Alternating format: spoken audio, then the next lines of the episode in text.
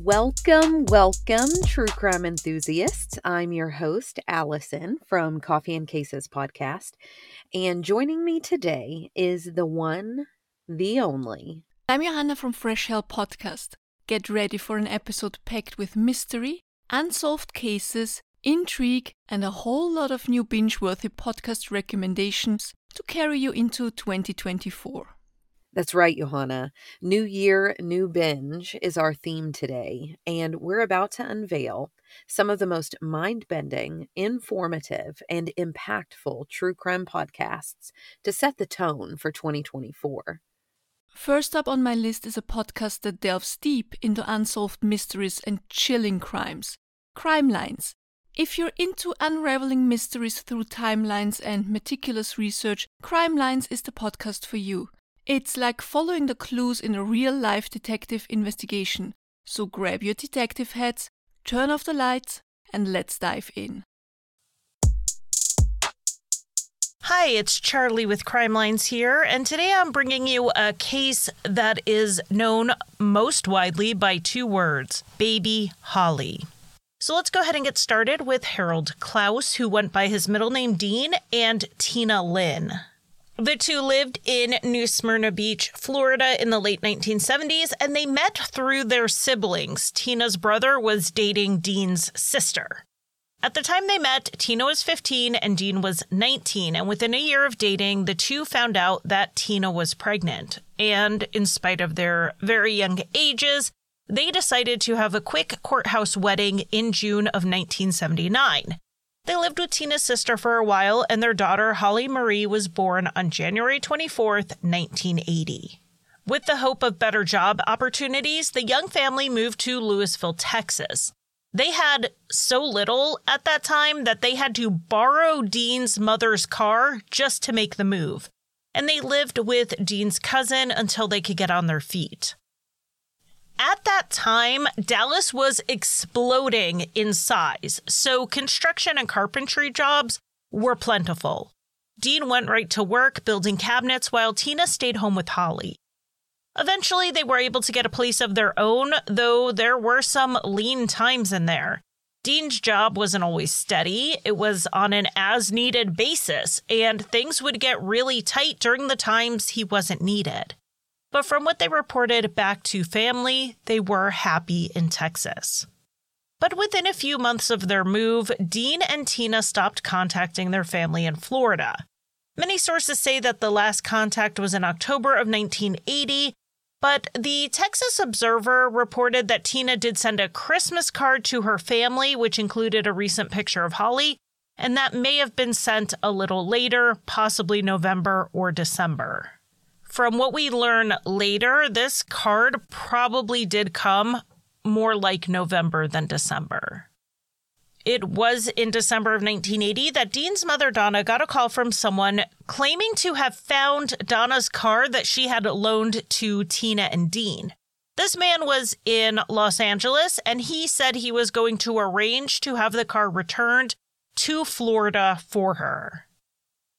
When a time was arranged to get the car, it was strange. The people who brought the car to Florida wanted to meet at midnight at the Daytona Speedway.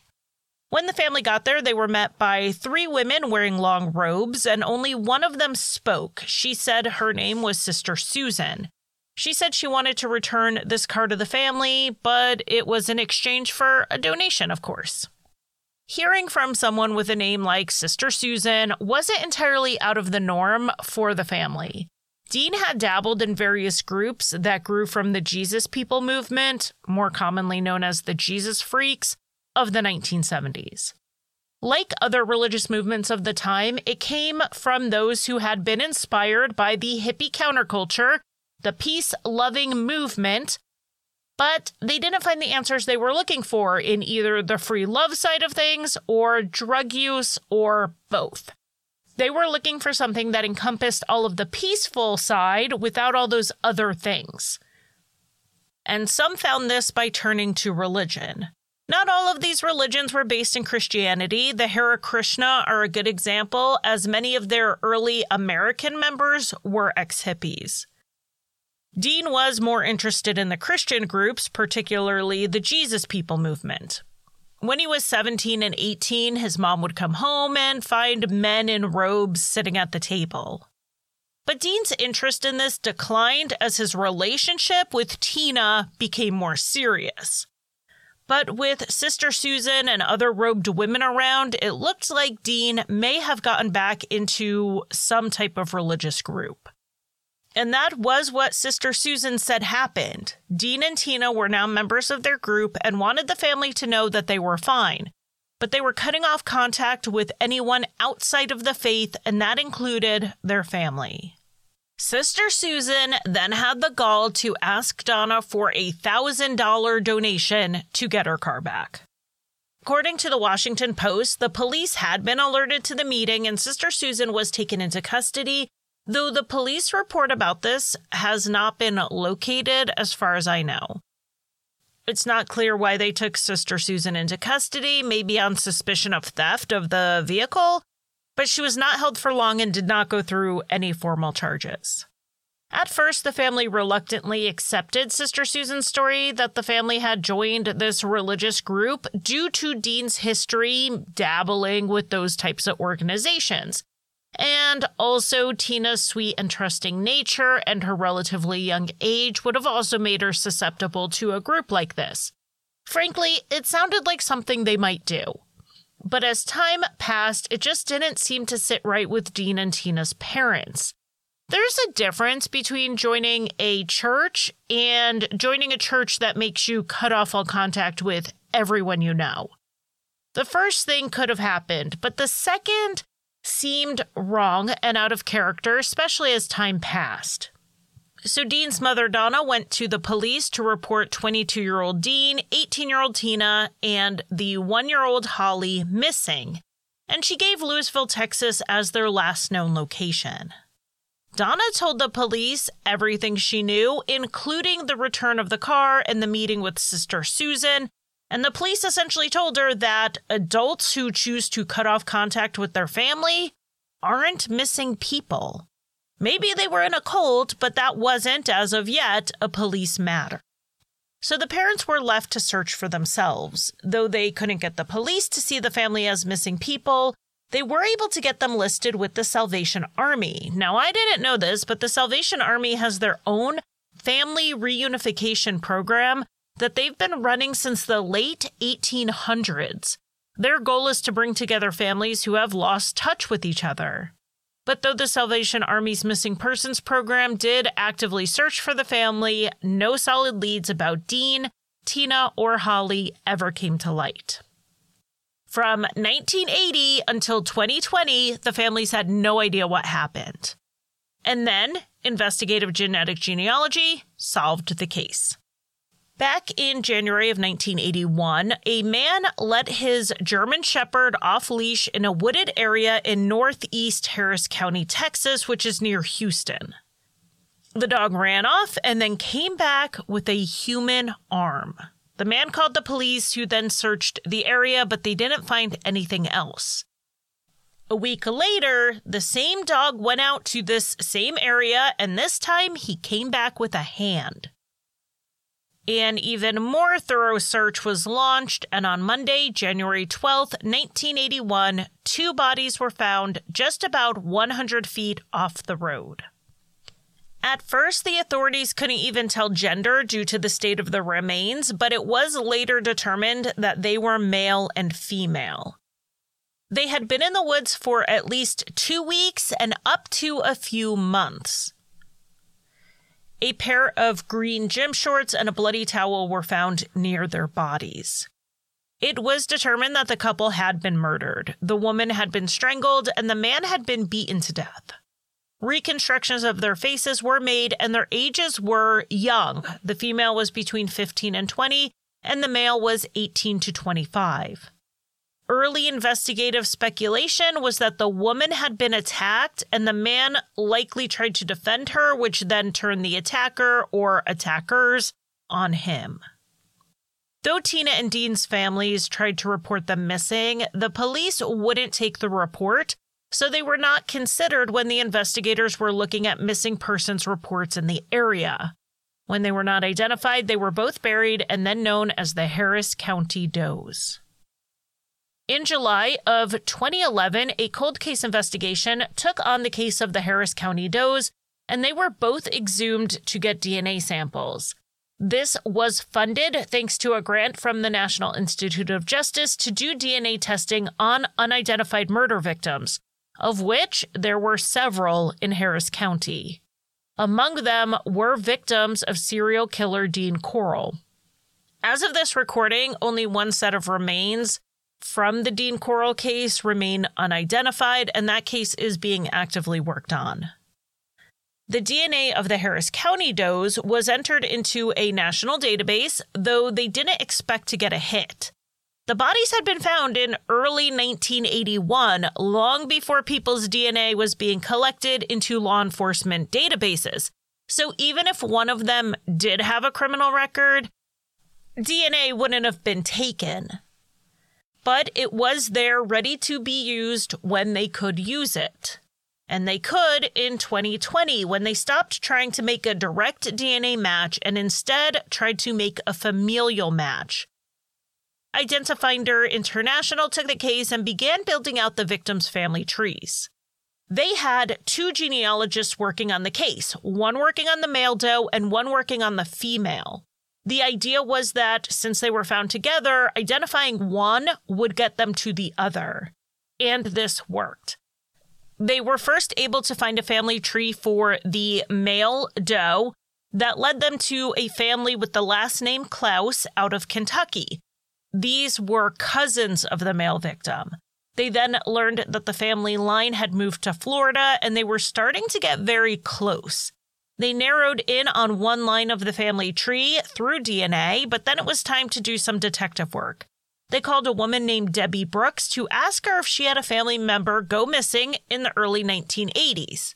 Debbie was Dean's sister. When Debbie told them that her brother had been missing for a long time, they broke the news to her that they believed his body had been found back in 1981. Debbie mentioned that Dean's wife had gone missing at the same time and that her name was Tina. And so they told her that a woman's body had been found with Dean. So then Debbie asked the next logical question in her mind What about the baby? To which the genealogist asked, What baby? Holly, who would have been one around the time the bodies were found, was still missing. She was not found with her parents' bodies, so they did a search for any infant and child doe cases that might match the timing and the circumstances, but they found none. There was always the possibility that Holly's body had been near her parents, but being smaller, it may have been taken by animals. But so long as her body hadn't been found, the family did have hope that she may still be alive and they would get to meet her one day. And that is exactly what happened.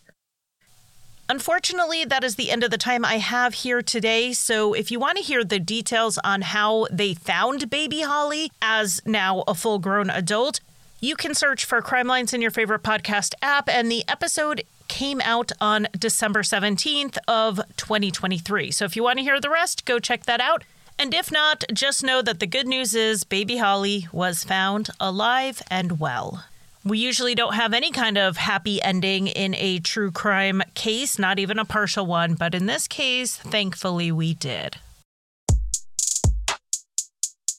Advocacy, investigation, prevention, storytelling is their motto. And Sirens, a Southern true crime podcast, does all of that and more.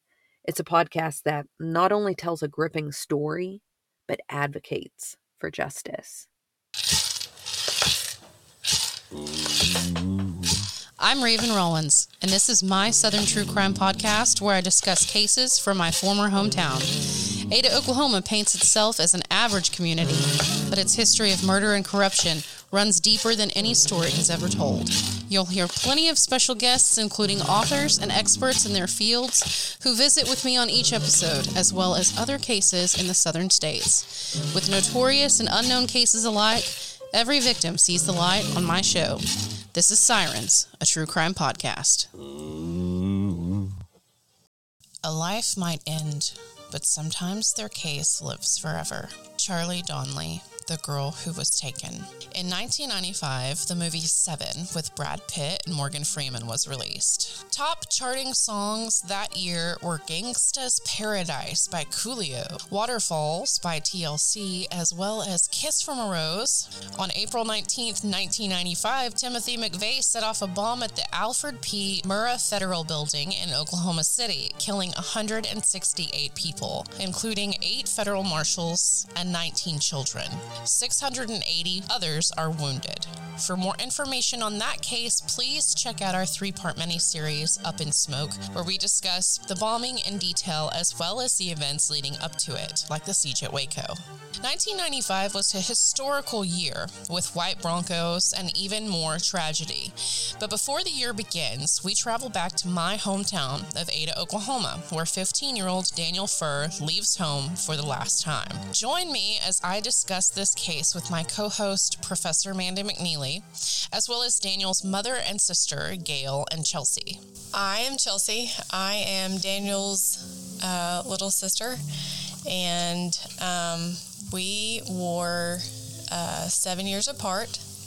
Um, I was eight years old when my brother um, was killed. Um, it wasn't until after I graduated high school um, and pursued criminal justice that um, I started digging into my brother's case myself and really started investigating and looking at um, his case.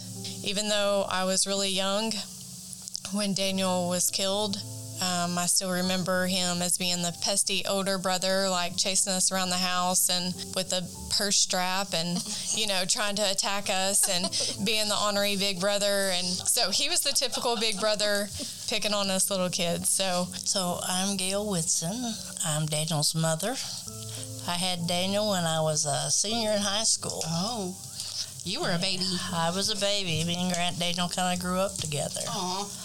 Um, Daniel was a very fun young kid. Never gave me no trouble up until about a, a year before his death. Is when he started like hanging with the wrong crowd and getting with the wrong people. And uh, at that point, I had become a single mother, and I had three other children. So I was a single mom of, of four kids, and uh, it was difficult. It was difficult times. Like I said, me and Daniel kind of grew up together. He loved animals. He he had a, uh, a newspaper route, and when he'd go do his newspaper route, when he come back, he'd have like ten dogs following him. Be like, Oh where'd all these dogs come from? I, I petted them and they followed me home. So then he'd have to go back around and, and take every dog back home. we did adopt one and named it Bo. Yes, he had one stinky old dog named Bo. Stinky old Oh, it dog. was sticky. It was bad. But he loved Bo, and Bo loved him. Yeah, there's a little creek just uh, probably about 10 blocks from our house. And he'd go down there with his little Boy Scout camping thing, and he'd catch mm-hmm. crawdads and cook them. Did he eat them? Yes. Oh. But he liked to be outside. He liked Boy Scouts. He liked to do outdoor stuff, camping. In 1994, Daniel began hanging out with a bad crowd. He often disappears for days or weeks on end and informs his mother, Gail, that he has joined a gang called Crips 8 Ball. He will not disclose member names to Gail other than MH, whom Daniel is supposedly selling drugs for at the time, and one other member. Daniel tends to get into a lot of trouble around this time, and in November of 1994, he enters Willowview Juvenile Center. Daniel begins receiving death threats, telling Gail that, quote, they showed up with a message that if he talked, he would be killed, end quote. Daniel's stay in Willowview is 30 days long. Once he went up to, to the placement where he was, you know, supposed to go, he served there 30 days. He started telling me, you know, he said, I just wanted to see if I could do it. Mm. And they said they took him to a place and told him he had to steal a car. And then he had to run down what they call the gauntlet, where you run down a, and they beat you oh as you run gosh. through it. And he goes, I did it.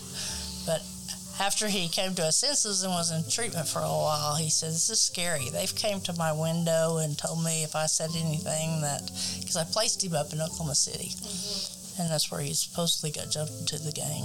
And he was 14. That that was right before he turned 15. He said they actually came to the window of his room and through the window told him. And that was just days after. In June of 1995, a childhood friend of Daniel, Will Call the Fourth Scout, tells me that he spoke with Daniel around this time. He says that Daniel told him that he thought he had made a group of guys very upset with him and they were making threats, but he wasn't too worried about it. The friend states that Daniel was actually in really good spirits and told him that he was happy and had been doing well. We jump to July 6, 1995. Daniel was seen by Gail that morning. He was also seen at his grandmother's house that day. This is the day that Daniel and his father Harvey get into a fight. Daniel leaves Harvey's house, and this is the last time Harvey sees him alive. So my dad was out of town or out of state. While he was gone, Daniel was to stay with my mom. Daniel had broken the house and stolen some items from my dad. Upset my dad that he had broken and stolen something from him. He did confront Daniel about it, and they had gotten into an argument, and so then my dad left. Um, and the bad thing about that is that's something my dad had always had to live with. He he hated that that was the last thing he said to his son. The words got heated or whatever. A few days later, you know, he loses Daniel and you can't ever take that back. And so I know throughout the years after that, uh, my dad, dad battled a lot of depression and, blamed himself. So that really, really was hard. I went through his room and I found some money. I found $85 that was stashed in his mattress. The day that he left, we'll put it that way, I confronted him and then I finally said, I got it. Mm. And if you will tell me where you got this, you know, I will give it right back. He mm-hmm. said, Just give my money, Mom. We got a big fight.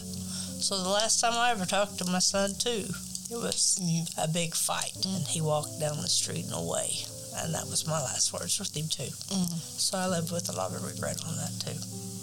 A witness states that Anthony Taylor and his crew showed up at a friend's house and invited them to a party at the quarry later that night. According to authorities, it is believed that this night, July 7th, 1995, is the night Daniel is murdered, either late that night or early into the 8th at this party. From statements to police, we gather that there could have been around a dozen possible witnesses to Daniel's murder that night, all underage kids he went to school with, or, quote, gang members. However, on July 8th, a girl we'll call MC says that LM, who was Anthony Taylor's girlfriend at the time, told her that she saw Daniel around 5:30 p.m. on the 8th. She does not say where, and I do not have an interview with the police from her. On July 11th, 1995, at 5:55 p.m., a 911 call came into the Ada Police Dispatch from Pastor Bill Galbraith.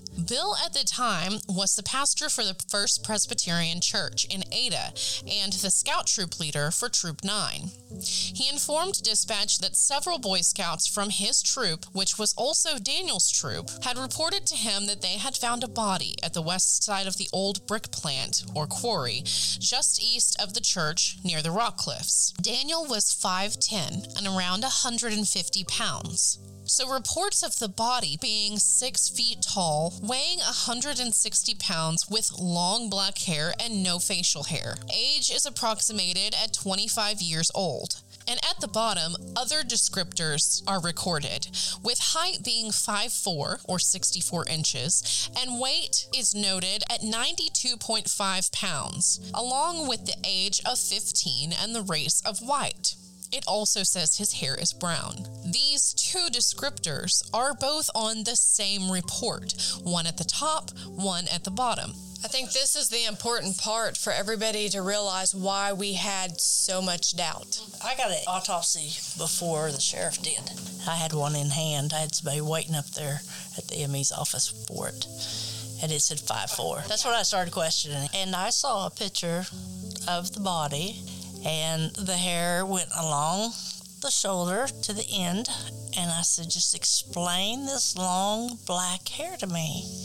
It seems that the body was found in the active decay stage, near the end of decomposition, with only advanced decay or skeletonization remaining, which would take around a month, even in the heat. So the ME did not note what stages the maggots were in, nor their shape, size, or color. Maggots can be present at any stage, but these factors can tell us how long they have been present. Since these things were not recorded, we cannot use them for entomology purposes. I questioned the medical examiner on that because I had took homicide investigation courses, just got out of them, and I said, "You put the day of death, the day you found the body." He said, "How, how else are we going to know?" I said, "The gestation of the maggots," and he said, "We don't do that for a homicide investigation.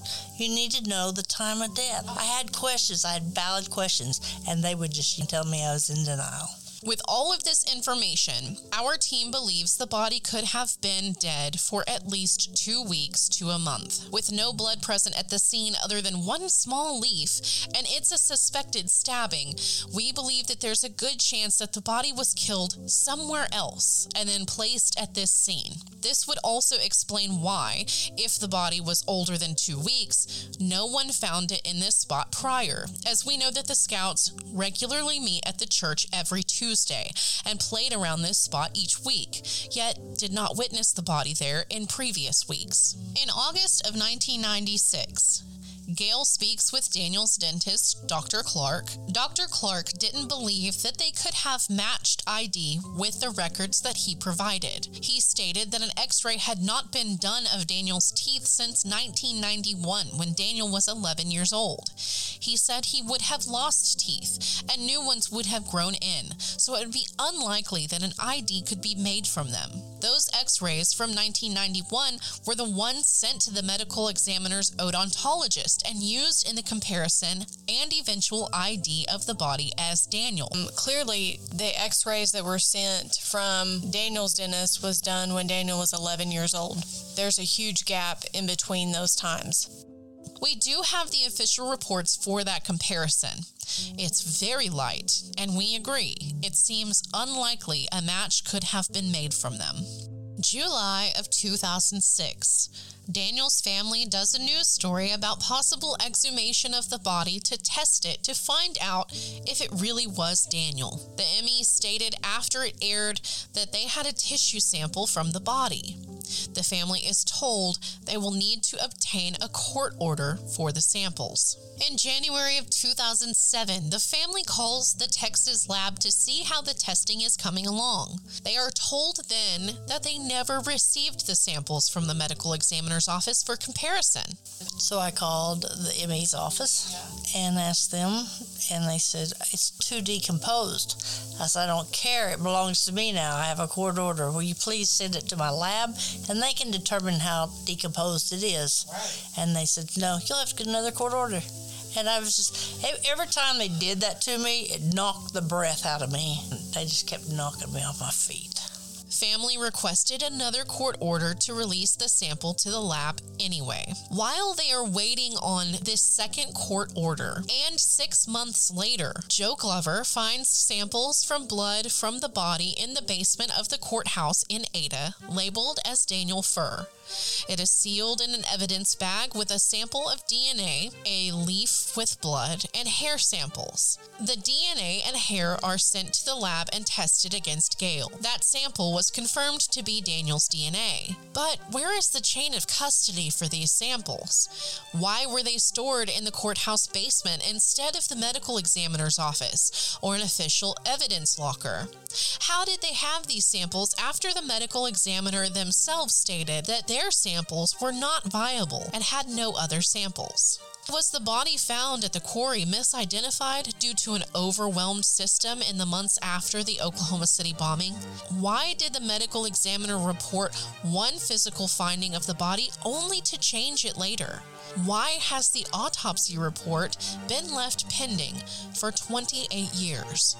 To hear our full episode on Daniel's case, find the Sirens podcast streaming wherever you get your podcasts. You can also find Daniel's case in our new true crime book, Sins of the South, a true crime case collection to advocate for, anywhere you get your books online.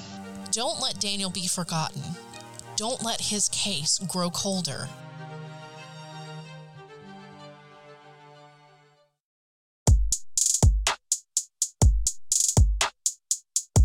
Now, for those of you who enjoy a bit of humor with their crime, Private Dicks is a witty take on the world of private investigators. It's like detective work with a side of laughter. I uh, got the opportunity to interview Jeff Mudgett. Jeff is the author of Bloodstains and has an eight episode series on the History Channel named American Ripper. He's even done a TED Talk. Jeff is the great great grandson of Herman Webster Mudgett. To true crime people, we know that name well, but if you're not a true crime person, Herman Webster Mudgett is the real name for the infamous serial killer H.H. H. Holmes. This guy is widely considered America's first serial killer. He is the worst of the worst. H.H. H. Holmes built himself a murder castle in Chicago during the World's Fair in 1893. Holmes was also a career criminal with crimes including insurance fraud, check forging, horse theft, and, of course, murder. His number of victims vary from source to source. I've seen as high as 200 victims, and I've also seen as low as nine, even one for sure. And the reason Jeff's done a TED Talk and had a History Channel eight episode limited series and written his book Bloodstains is not only because of the H.H. Holmes thing, but he also thinks that H.H. Holmes is or was Jack the Ripper as well. So enjoy the episode. Let me introduce you to everyone here. So uh, we have Jeff Mudgett here today. You're a jack of all trades, Jeff. I was looking you up. You, you're an author. You're a TV star. Okay, History Channel TV star. You you did a TED talk. I didn't know that. You were on Sword and Scale. I didn't know that. I didn't listen to that. But that that must have been years ago. Maybe I should give a background of you a little bit too. Great great grandson of the most evil American in history. Yeah. Great, huh? What how proud to be. Uh, that's crazy to me that from my understanding, you got told this like you you didn't know this your whole life. Like when did you find out that you were great great grandkid to H.H. H. Holmes? Up 40. 40. I'm 38. It was a, a family dinner. I, I write about it in the book, which is, you know, on my revisions coming out here soon, which I'll introduce to all your listeners sometime in your show today. But it's it was a family dinner, and my grandmother was she was her, her hobby was looking up our our direct descendancy lines, yeah, and Oh, my yeah. ancestors, and her belief all these years had been that it had been the infamous or famous, however you want to call it, Civil War General Robert E. Lee Oh, all that and she hired these professional teams to, to run it down professionally you know and give her a full report verified certified all that stuff uh, spent a lot of money that's crazy. I, I thought you were gonna say she was like on ancestry.com, you know, or something like that. But she got a whole team. oh yeah oh yeah no that was her deal and uh, that but that was a long you know that was 25 years ago i i could be your grandfather How old are you, Jeff? If you don't mind me asking. 66 here pretty quick There you go. So you, you could be my dad. You could be my grandpa if we were like, you don't know my mom. No, I'm just kidding. you never know. Well, i don't know you look kind of cute you, you look kind of cute she might be pretty There you go. Yeah. yeah So yeah, so you're sitting around dinner and your grandma's trying to figure out from Robert E. Lee because she's convinced of that. What happens next? Well, she sits us all down and she's spooning out her famous chicken dumplings, you know, and we're all eager to dive in. And then she says, I've got uh, something to tell you all. The pros came back to me and said that I need to take up an, another hobby. There's something I need to do differently now. And then she told us what they what they told her about. It wasn't Robert E. Lee. It was it was a man that you know was every major newspaper in the 1890s was referring to as the devil and it's you know not just a criminal the devil. For sure. and she said and i you know and i looked it up and then and then my brother was her was her assistant and all this stuff. He'd, he'd always been involved with it too. He jumped in and said yeah i did some research and uh, this was this was not a good man. And my grandfather's sitting there and my grandfather was a very quiet stoic man. I had very little relationship with him. And he's sitting there you can and i could i was watching him you could you know because this would have been his grandfather right Yeah, for sure. and uh, uh, he explodes at the table, uh, Richard, and and storms out of the room. But he's yelling at the family that name will never be used in my house ever again, and storms out of the room. And we're all just kind of sitting there like, wow, we were just looking for apple pie, you know, we weren't looking for uh, this, and. and uh, you're writing bloodstains, and then you find out while you're researching what I find is the craziest thing. Yes, it's crazy that you're really your ancestor, but then you up the ante even more. What did you find out while researching H.H. H. Holmes that is crazy in the whole true true crime? It's the one that people get just violently angry with me about my theory of, about Holmes having been Jack the Ripper. Da, da, da. Jeff figures out that Holmes likely was Jack the Ripper. And that's what I'm doing a giant series on right now is Jack the Ripper. That's what history hired me to do with them. Yeah, for eight for eight episodes. Yeah. That's so crazy. So what was the first piece of evidence when you were doing your research that puts you towards this conclusion? Well, and it wasn't I wasn't the first. Oh no. There were other people, historians, that believed there was a connection. I didn't know that. With Holmes and, and being in London, selling body parts there, working to, to up his business and then all of a sudden, they started looking at his handwriting comparisons with some of the famous Jack the Ripper letters, the Dear Boss, the okay. Saucy Jack letters, those. And having worked with handwriting comparisons at law, I knew that this was a difficult it, that and pretty much in the 19th century, Richard, that was there was no DNA, there were no fingerprints, no. there were dental records and handwriting that the uh, law police would come to a crime scene of Jack the Ripper and they'd see blood everywhere and they go like, well, there's no evidence. And then they'd leave. Like nowadays, that would be a treasure trove of so much evidence. You wouldn't have made it past murder one. But back no. in those days, they needed someone to see them exactly doing it, get caught red handed, maybe fingerprints, because I think fingerprints are still pretty new. Uh, so that was in its infancy. So you're right. They, handwriting might have been one of the only few things that they could actually figure out, right? Well, and these and these guys were on that before me, and they, you know, they they found out what I was doing. They got a hold of me, and they're they're good they're good people, and uh, they they said, hey, we've got this, and if you watch my TED talk, you'll see that I use some of their with their permission some of their material about uh, the Holmes letters being compared with the Dear Boss letter, and we put it up on screen at TED, and then we asked the audience. I think there was like 2,500 people there, but it was uh, we asked them we know you're not in Scotland Yard. We know you're not in the FBI. Just look at this picture up here on the wall above me. Look at this. What do you see there? And there, the whole audience went, it's the same handwriting. It definitely looks similar. I've seen your TED Talk. And I knew that wasn't going to go anywhere as far as history and proof. All right. Just somebody saying, hey, it looks the same. No, no. So I, I located with some help from uh, some of the previous law enforcement people I'd worked with in California an outfit that did computer programming and comparison for the FBI and Scotland Yard and the CIA with handwriting. Okay. And they were eager to help me. They compared the Dear Boss letter with the Holmes handwriting comparisons. And they came back with 97%. Uh, you were saying that the, even me, if I wrote two different letters, it probably wouldn't come back 97%. No, and they told me that you know they were working with a font that was different now than back in the 19th century and that if we really wanted to get this a direct match we had to invest in them putting together a new program and then and doing it again. And they and they thought they probably could come out with 100% so you know all this all of a sudden slapping in the face here we go we got this uh, evil man that all of a sudden is now possibly solving the most incredible true crime mystery that ever was. The first American serial killer with like the first serial killer, like that. Yeah. Jack, the, it just adds the whole new layer to the whole thing.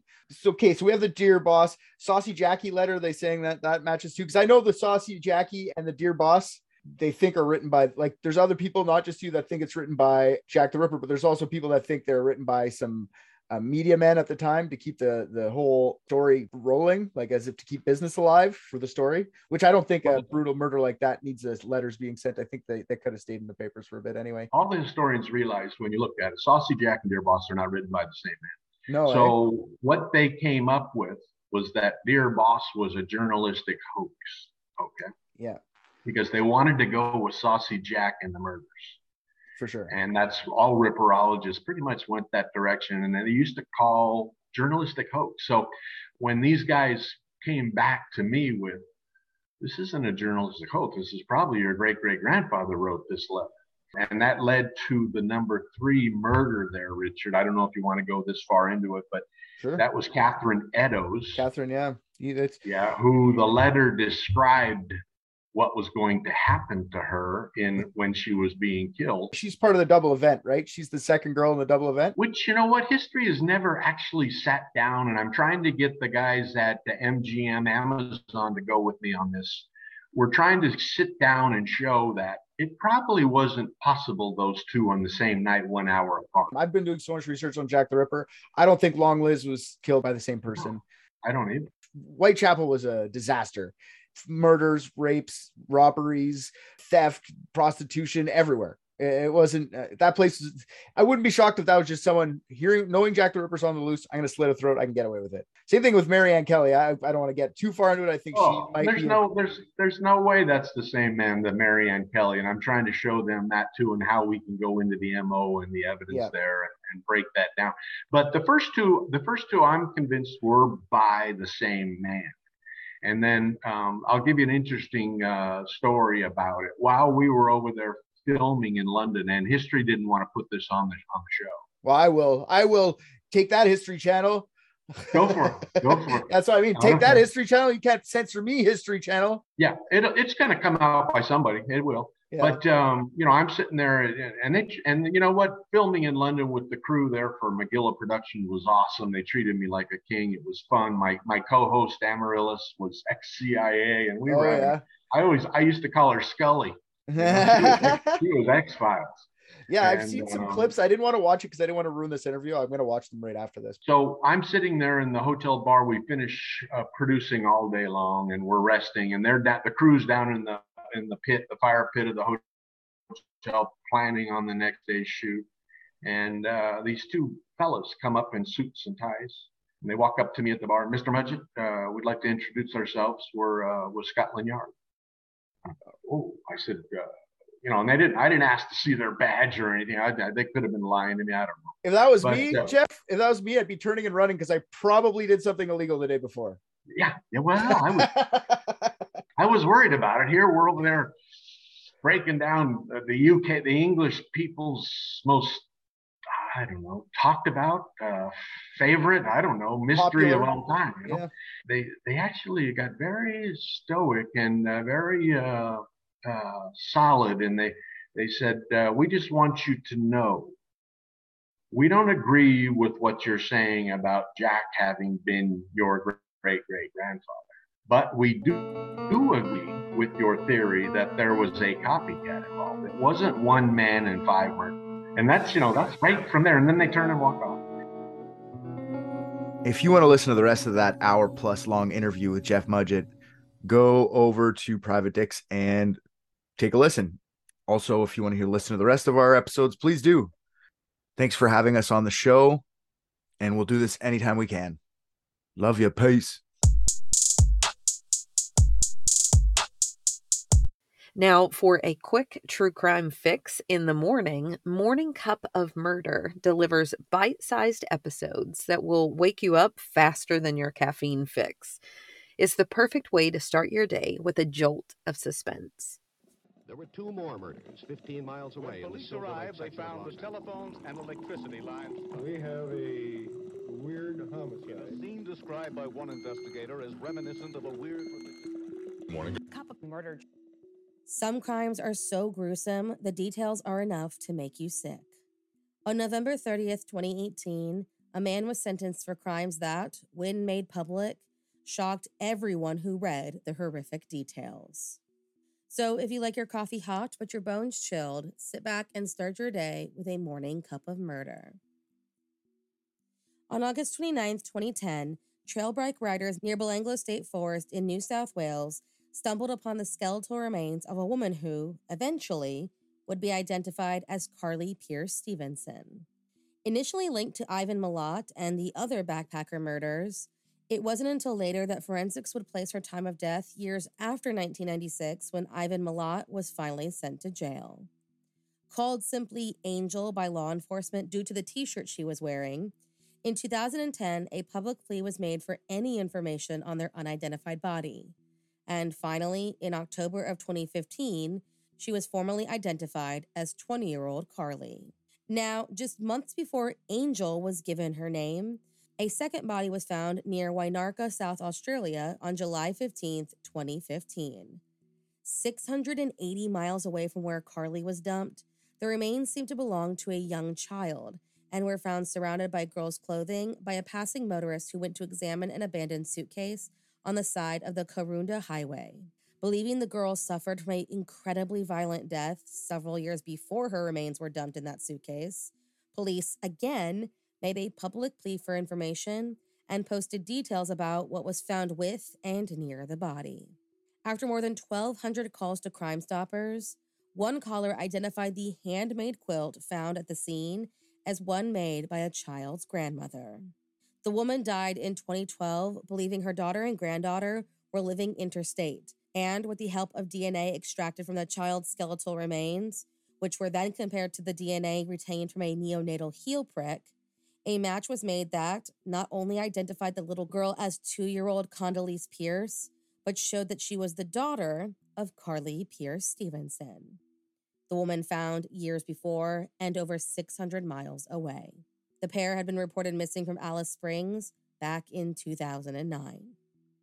According to the information gathered by investigators, Karlie Jade Pearce Stevenson, born in 1988, had her daughter Khandalyce Kiara Pearce in 2006.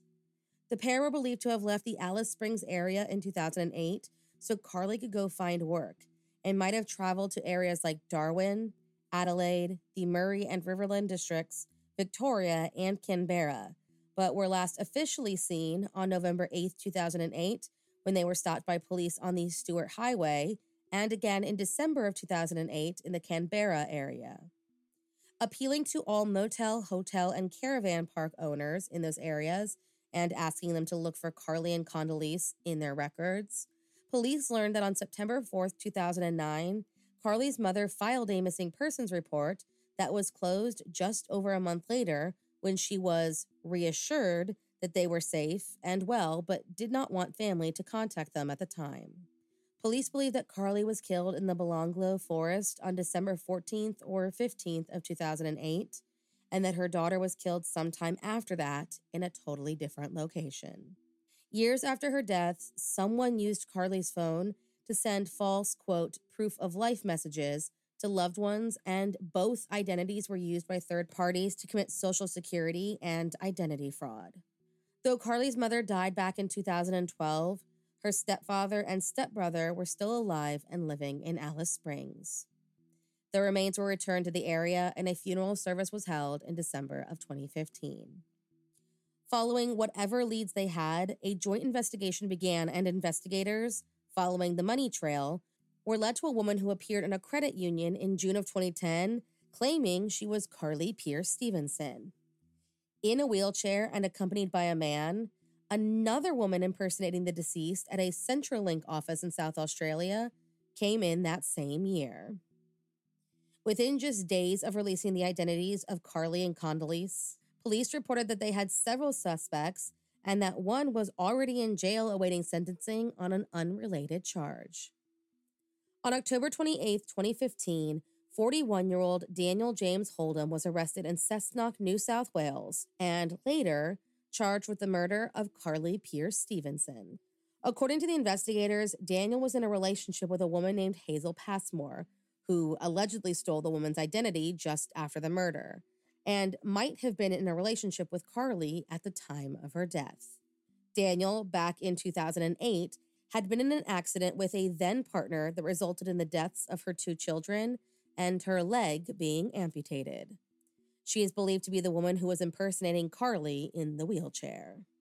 In August of 2008, the month before the accident, she uploaded images of her two children and Khandalyce Pearce at a motor show in Alice Springs on her Facebook. Further connecting Daniel to the crime, police allegedly traced a signal from his cell phone to the location near where Karlie was eventually found around the suspected time of her murder. On December 15, 2015, he was arrested again for the murder of Khandalyce, who police now believe died just five days after her mother, and he was refused bail. After a number of delays to collect more evidence, now coming from a total of five jurisdictions, it was alleged during his committal hearing in August of 2017 that Daniel told a witness he stepped on Karlie's throat, crushing her windpipe, and admitted to burying her in the forest. He also said he stopped at a store, purchased some duct tape and garbage bags, and then suffocated Khandalyce at a motel room in Narrandera and put her into that suitcase. After making his first appearance in the Supreme Court of New South Wales on December 1st, 2017, on July 31st, 2018, Daniel Holdom pleaded guilty to the murders.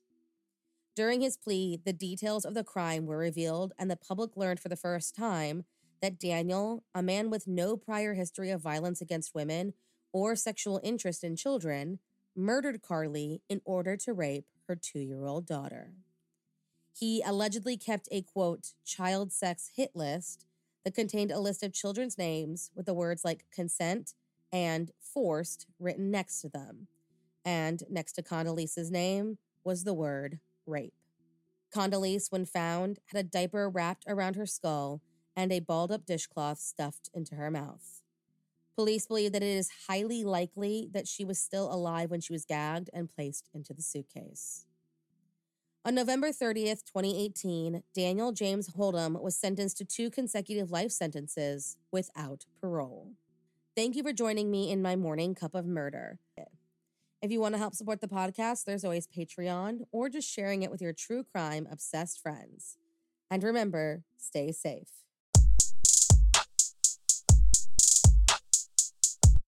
And for the true crime lovers intrigued by the unknown, Persons Unknown explores cases of unsolved murders and of disappearances. It's a deep dive into the mysteries that continue to baffle investigators both in Wales, where our host is based, and in the rest of the world. Persons Unknown is a true crime podcast dedicated to unsolved murders and missing persons cases from all over the world. I'm John, I live in Wales, UK, and I research, write, and produce each episode. New episodes are released every other Monday. Cases I have covered recently include the disappearance of Robin Graham from California in 1970, the unsolved murder of Zugametsi Mogamotsi in Botswana 1994, the 1973 unsolved murder of Brian McDermott in Northern Ireland, and the 2008 unsolved murder of Nartai Mallory Manning from Christchurch, New Zealand. The segment I'm sharing with you today is the beginning of the episode about the 1986 unsolved murder of Danuta Kaczmarska. Danuta was a Polish born doctor living in Birmingham, UK. You can find the rest of the episode by searching for Persons Unknown in your podcast directory, or alternatively, you can follow the link in the show notes. There you will also find a transcript for the episode and a list of the sources I used. Thank you for listening. It was January 22nd, 1986, and enthusiastic amateur photographer Paul Kernich was spending his Wednesday evening going through some slides on a home projector. At 9 pm, he suddenly became aware of a strong smell of smoke wafting through the living room.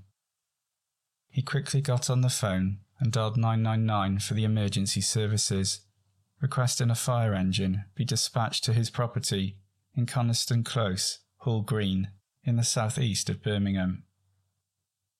The response was prompt, and a team of 10 firefighters soon arrived at the scene.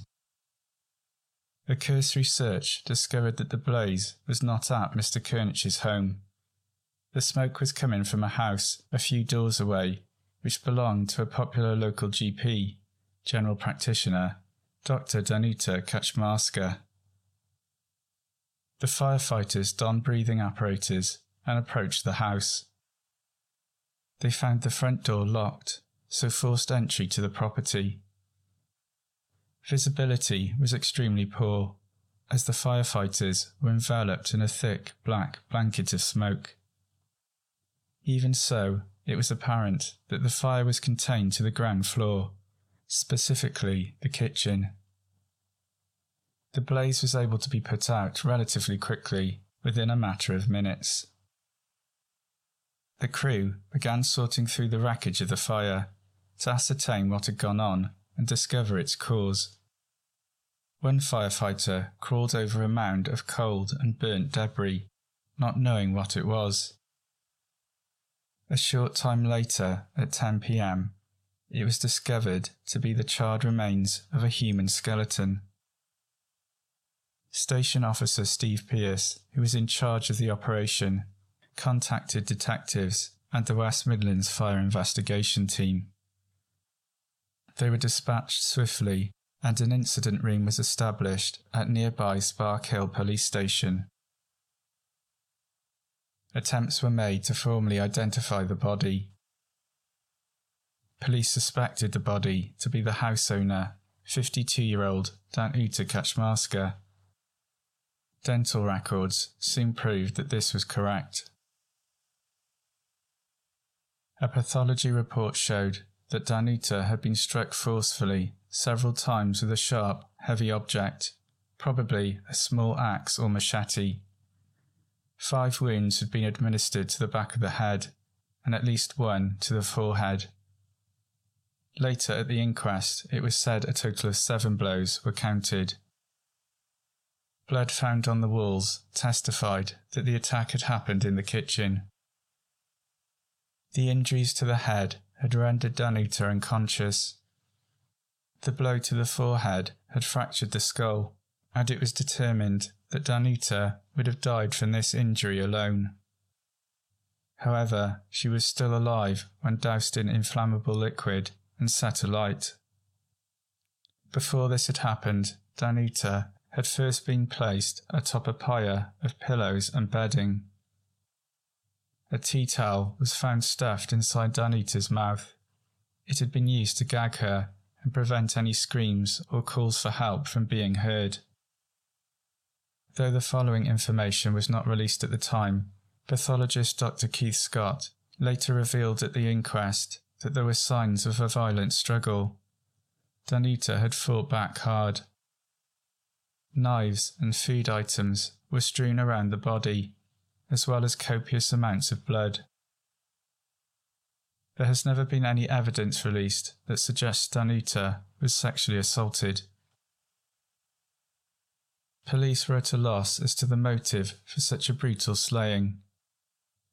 Robbery seemed unlikely as a large amount of cash and valuables were left untouched. Hundreds of pounds in notes and travellers' cheques were found all around the house. A newspaper article in the Birmingham Post in March 1997 later said that a total of £800 was discovered at the scene. P.C. Jackson, who was one of the first officers at the house on Coniston Close, said there was no sign of a break in. Therefore, it was speculated that Danuta may have known the killer. Within a day of the murder, police did say it was believed that Danuta had a number of male friends and they were attempting to trace and speak with them. Danuta was born in Poland during the mid 1930s. Her father Stefan had been a judge there before emigrating with his family. I am unsure exactly when this happened, but by the mid 1980s, the Kaczmarskas had been in the country for decades. By 1986, Danuta had been a general practitioner in Birmingham for 15 years. At the time of her death, she owned two GP surgeries and personally oversaw around 4,000 patients. One surgery was on Westfield Road in Acocks Green, and the other on Addison Road, Kings Heath. Some of her patients had trouble pronouncing her last name, Kaczmarska, so she was known by patients and colleagues alike as Dr. K. The amiable GP was held in high regard by the local community. Her neighbours said she was kind and would often give them presents and gifts. Danuta was loved and respected by her patients. She often went the extra mile for them and counted many as friends. Danuta's parents lived in Birmingham too. Her father Stefan had been ill with cancer for some time, and her mother, Alina, is described in one press report as having been suffering stress due to the strain of caring for a terminally ill husband. In a particularly cruel turn of fate, Stefan passed away just six days after his daughter's murder. Danuta had at least one sister, Alicia. He was a social worker living in Newcastle in the north of England. She travelled down numerous times over the first few weeks of the investigation to provide valuable information to the police about Danuta's life. Confusingly, later newspaper reports from the 1990s refer to a sister named Irina, who was then living in the south of England. Both the Alicia and Irina mentioned have the same English surname. I'm guessing a married name, so I assume it is the same person but for some reason she is referred to by different first names. Danuta was a wealthy woman. As well as the two surgeries and house in Greenhall, she also owned two cottages in Stratford upon Avon. I believe she may have owned another house in Birmingham too. Danuta enjoyed foreign holidays and went abroad two or three times a year. She had travelled extensively in India, China, and Sri Lanka. When she died, Danuta left no will, so letters of administration were granted to her 76 year old mother, Alina. Alina was left to decide what to do with her daughter's considerable estate. It totalled £202,384 the equivalent of over half a million pounds today. To put this into perspective, the average house price in the UK in 1986 was a little over £30,000. A woman named Edna, who worked as a receptionist at Danuta's doctor's practice, spoke to the Birmingham Metro News about the murder. She was in complete shock and could not fathom what could have happened to have led to her beloved boss being killed in such a gruesome manner. What made this murder even more baffling and disconcerting was the fact that almost four years to the day, another body had been found at the same address, also having been unrecognisably burnt in a fire. To continue listening to the episode, follow the link in the show notes or search for Persons Unknown in your podcast app. Thank you for listening.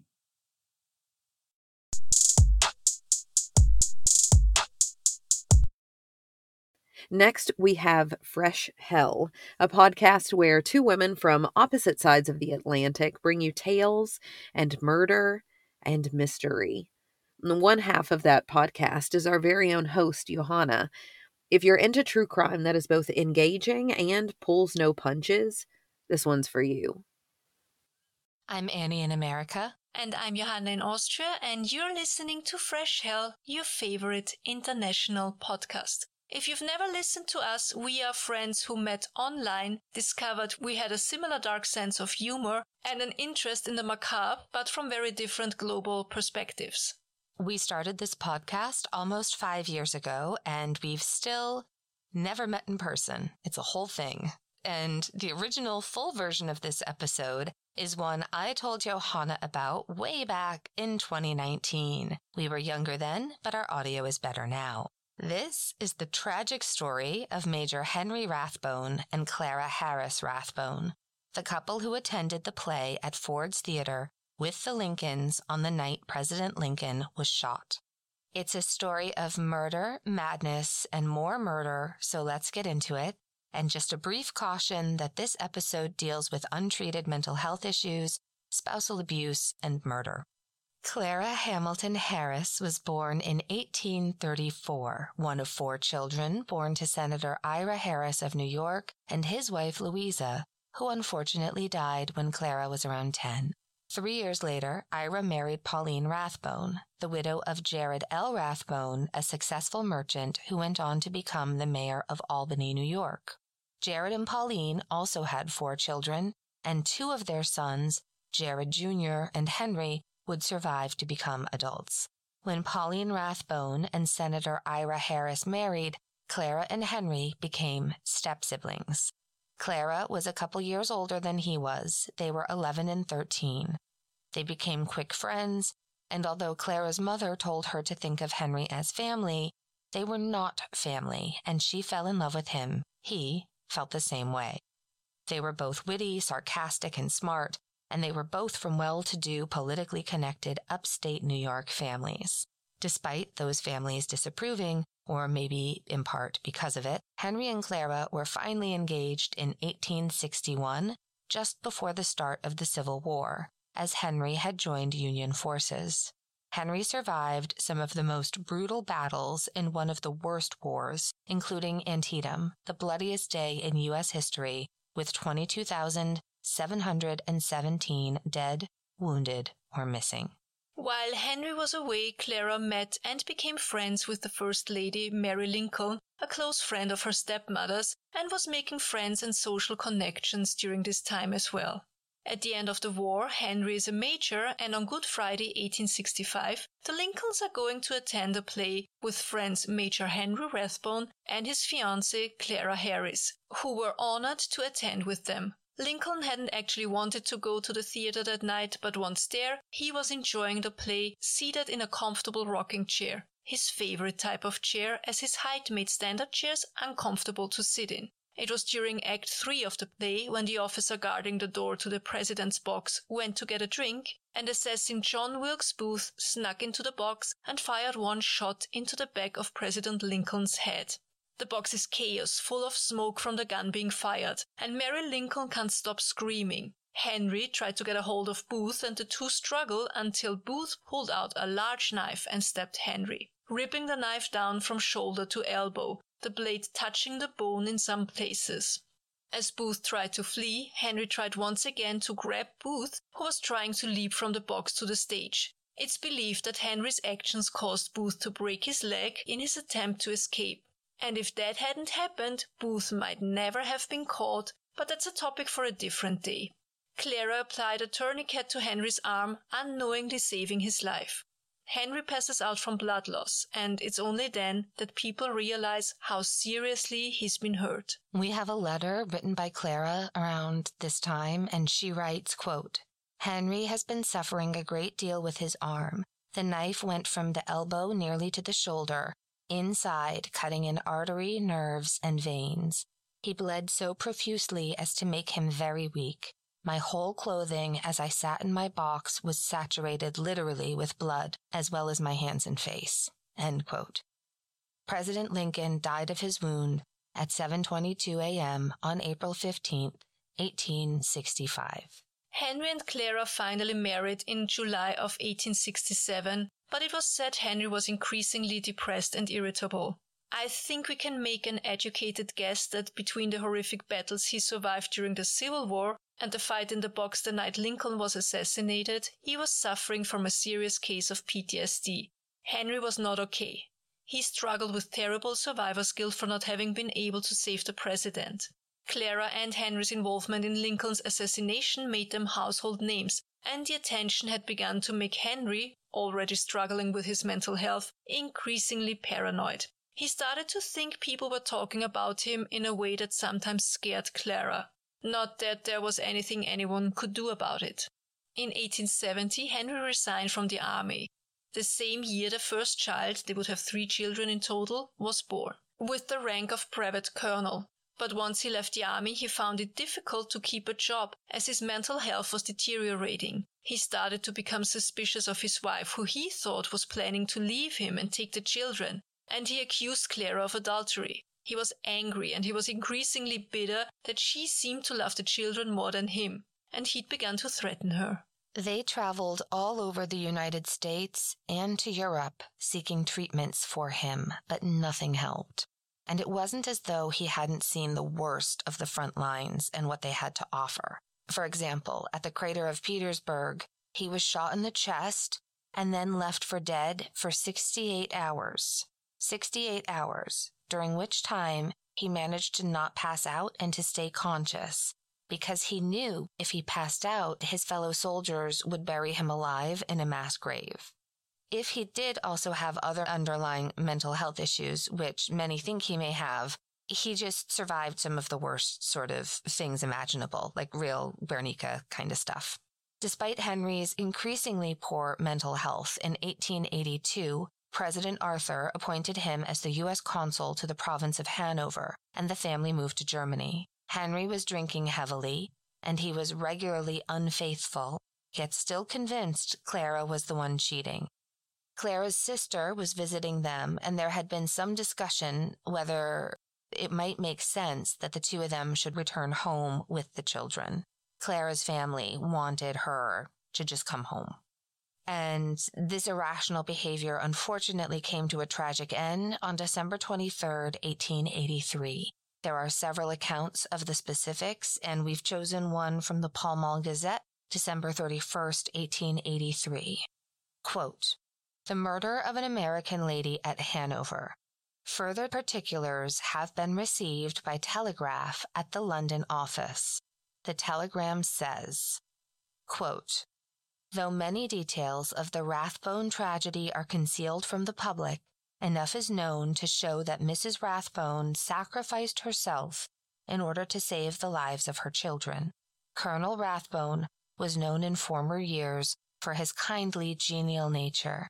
He had, for the last four years, become melancholy, morose, and suspicious, and was subject to fits of uncontrollable passion. Four years ago, he went to Carlsbad, hoping to be cured, but returned rather worse than better. Of late, his condition grew worse, and his fits of passion were more frequent, so that his family had discussed the wisdom of permitting his wife and the children to remain with him. Mrs. Rathbone appears to have been fully aware of the approaching crisis. She is by all described as a lady of exceptional character, gentle, loving, and untiring in her devotion to her husband. She lived only to watch over him. On the Sunday before the tragedy, Rathbone sat moodily at the table of the drawing room for some hours, not speaking a word, but staring blankly before him.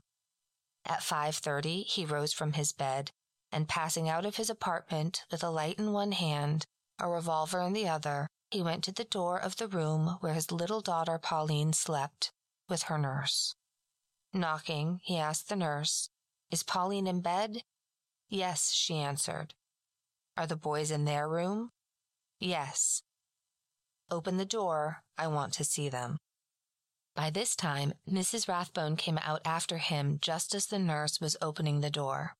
She said, My dear husband, do calm yourself. And just as he was about to enter the room, she called out, Nurse, lock the door, save the children. There's going to be some dreadful work. The nurse then closed the door while Mrs. Rathbone drew her husband away and appealed to him to go to rest. Hearing the door bolted and finding himself sordid, he turned around in a fit of ungovernable passion, seized his wife by the upper part of her arm, and dragged her by force into their bedroom. Mrs. Rathbone was heard appealing to her husband to let her live. Then shots were heard, succeeded by silence.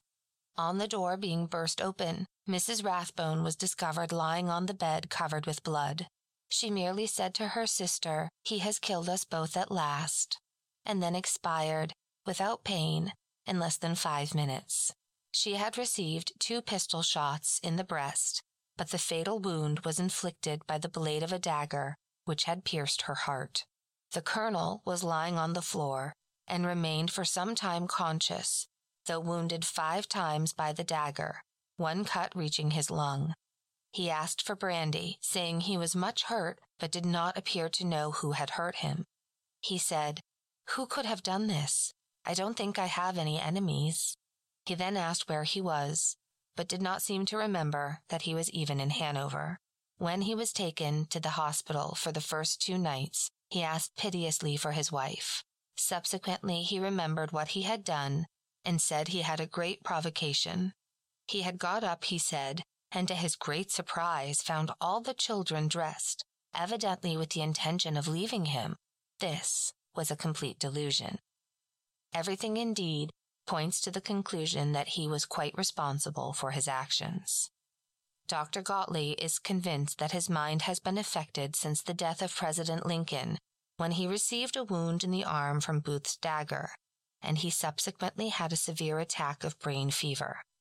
In case he should recover, he will be defended by the ex Hanoverian minister, Windthorst.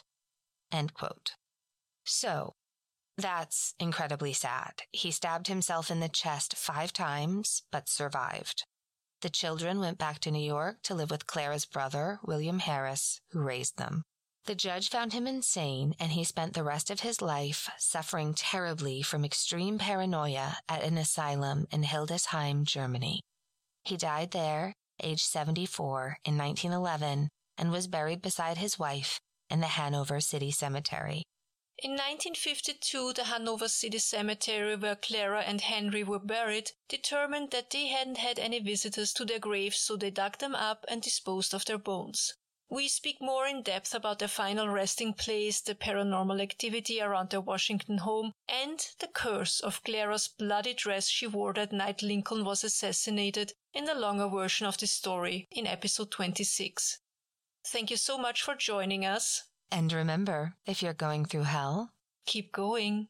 Tschüss. Bye.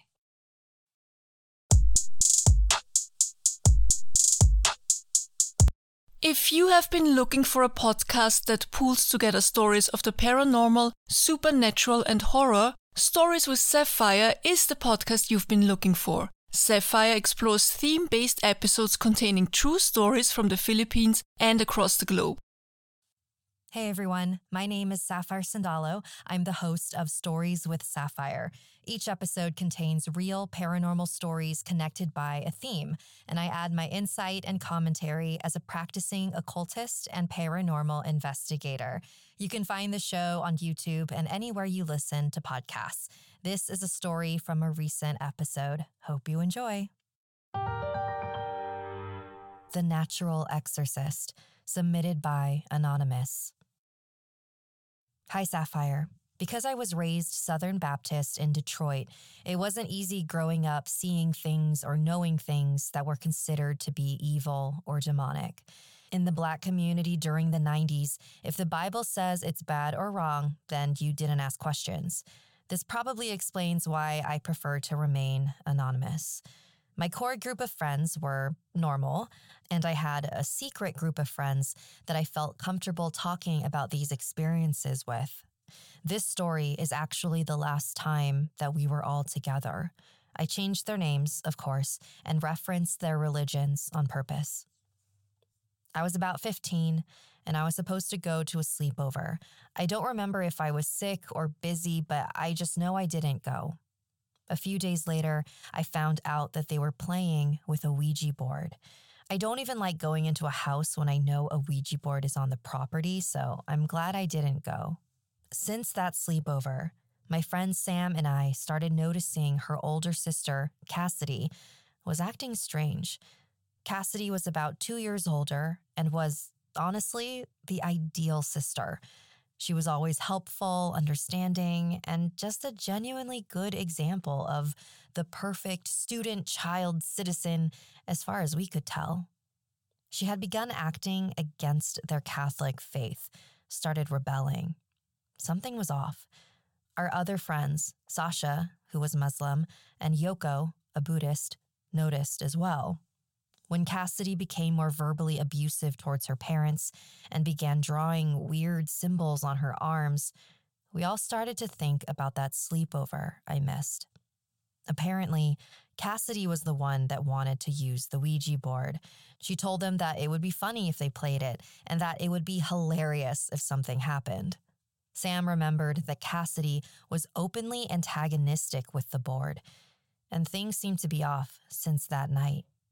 In our minds, a possession was the only explanation for the new Cassidy.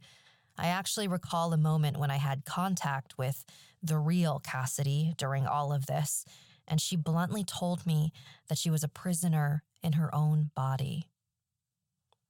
We were all 15 or 16, literally had no idea what we were doing. We should have gone to an adult, but for whatever reason, I felt that I could do this, that we could get rid of whatever was attached to Cassidy. The plan was for all of us to find a place that we could do this, get it over with, and pretend it never happened. Sam said she'd find a place. Her mom was a realtor, and she knew of places that seemed to never sell. We all gathered things from our religious affiliations and met up at the abandoned home. Sasha brought incense and oils. Yoko brought talismans and charms. I brought salt and sage sticks. Cassidy even helped, oddly enough, by providing tiki torch sticks. The house Sam found had a small pool space in the back. As the brains of this, I was literally playing it by ear, adjusting to whatever we had to make the best of what I could. I told Cassidy to stand in the middle of the empty pool, which she mindlessly did. We tied the sage sticks to the tiki torches and jabbed them into the ground at each corner of the pool. Sam was able to get enough water to fill the pool so that it was maybe ankle deep. Nothing happened. We circled the pool with oil, connecting torch to torch. Nothing happened. We placed the talismans and charms around the pool and on ourselves for protection. Nothing happened. We lit the sage sticks. Nothing happened. Finally, we slowly poured the salt on top of the oil line. When the line was complete, Cassidy's face became distorted and her eyes were black. Loudly, I said to my friends, I don't give a damn who you pray to, just pray the strongest prayer of protection you know and don't stop. With fear in our voices, we loudly spoke the prayers we knew. Cassidy looked visibly agitated when we collectively said, Amen.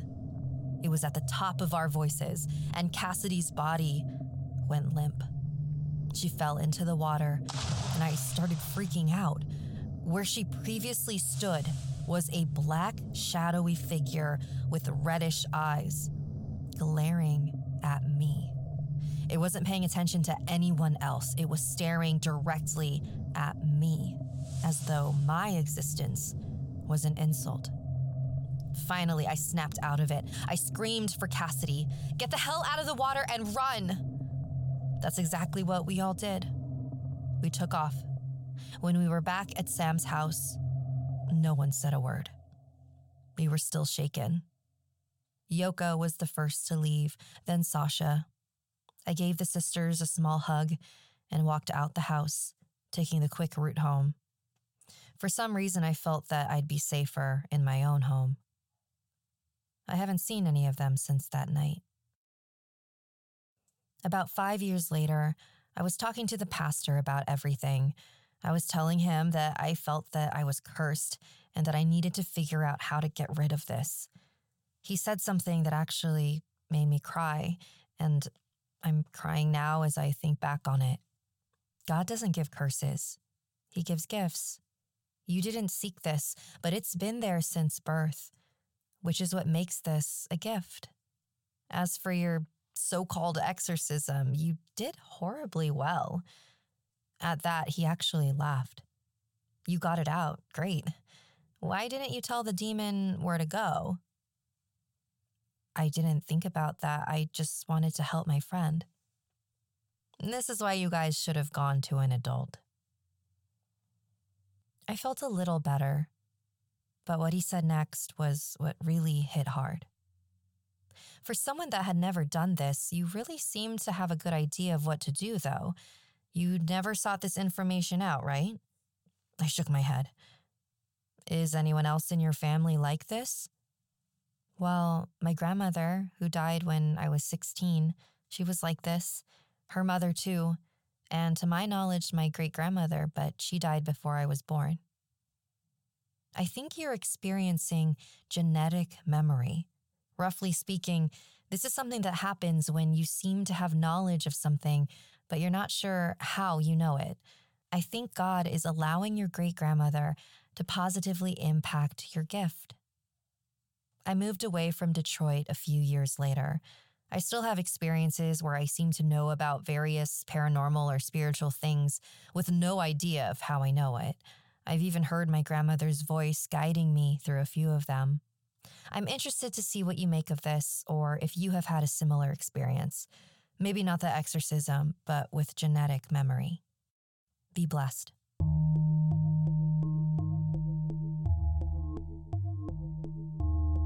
Thank you so much for sending in your story. I found this so fascinating. So I know that people will probably disagree with me on this, but I sort of liken exorcism to firefighting. If there's a fire, you'd want to call a professional because they have the tools, the physical strength, the knowledge, and experience to put it out. But it is possible a regular person could put one out as well. It's just way safer and quicker if a professional does it. So, my theory is that you were dealing with a very small fire, which makes sense since Ouija boards tend to attract these lowly trickster types. And genetic memory is absolutely a thing. All the oocytes, which are the things that become eggs that a woman will produce in her life, are created when she is a four month old fetus in the womb, which means that part of us existed inside of our maternal grandmothers. So parts of her life are energetically imprinted on us before we even existed. So, yes, I absolutely do believe that it is your great grandmother guiding you through these moments and helping you stay safe.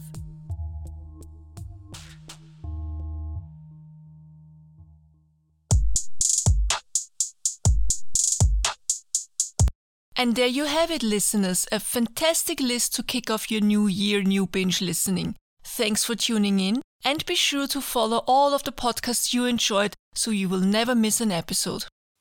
Absolutely. Remember to follow them on social media as well. We hope you've enjoyed part one of this collab episode. Make sure to stay tuned for a whole new lineup of podcasts tomorrow that we know you'll enjoy. Until then, happy binging.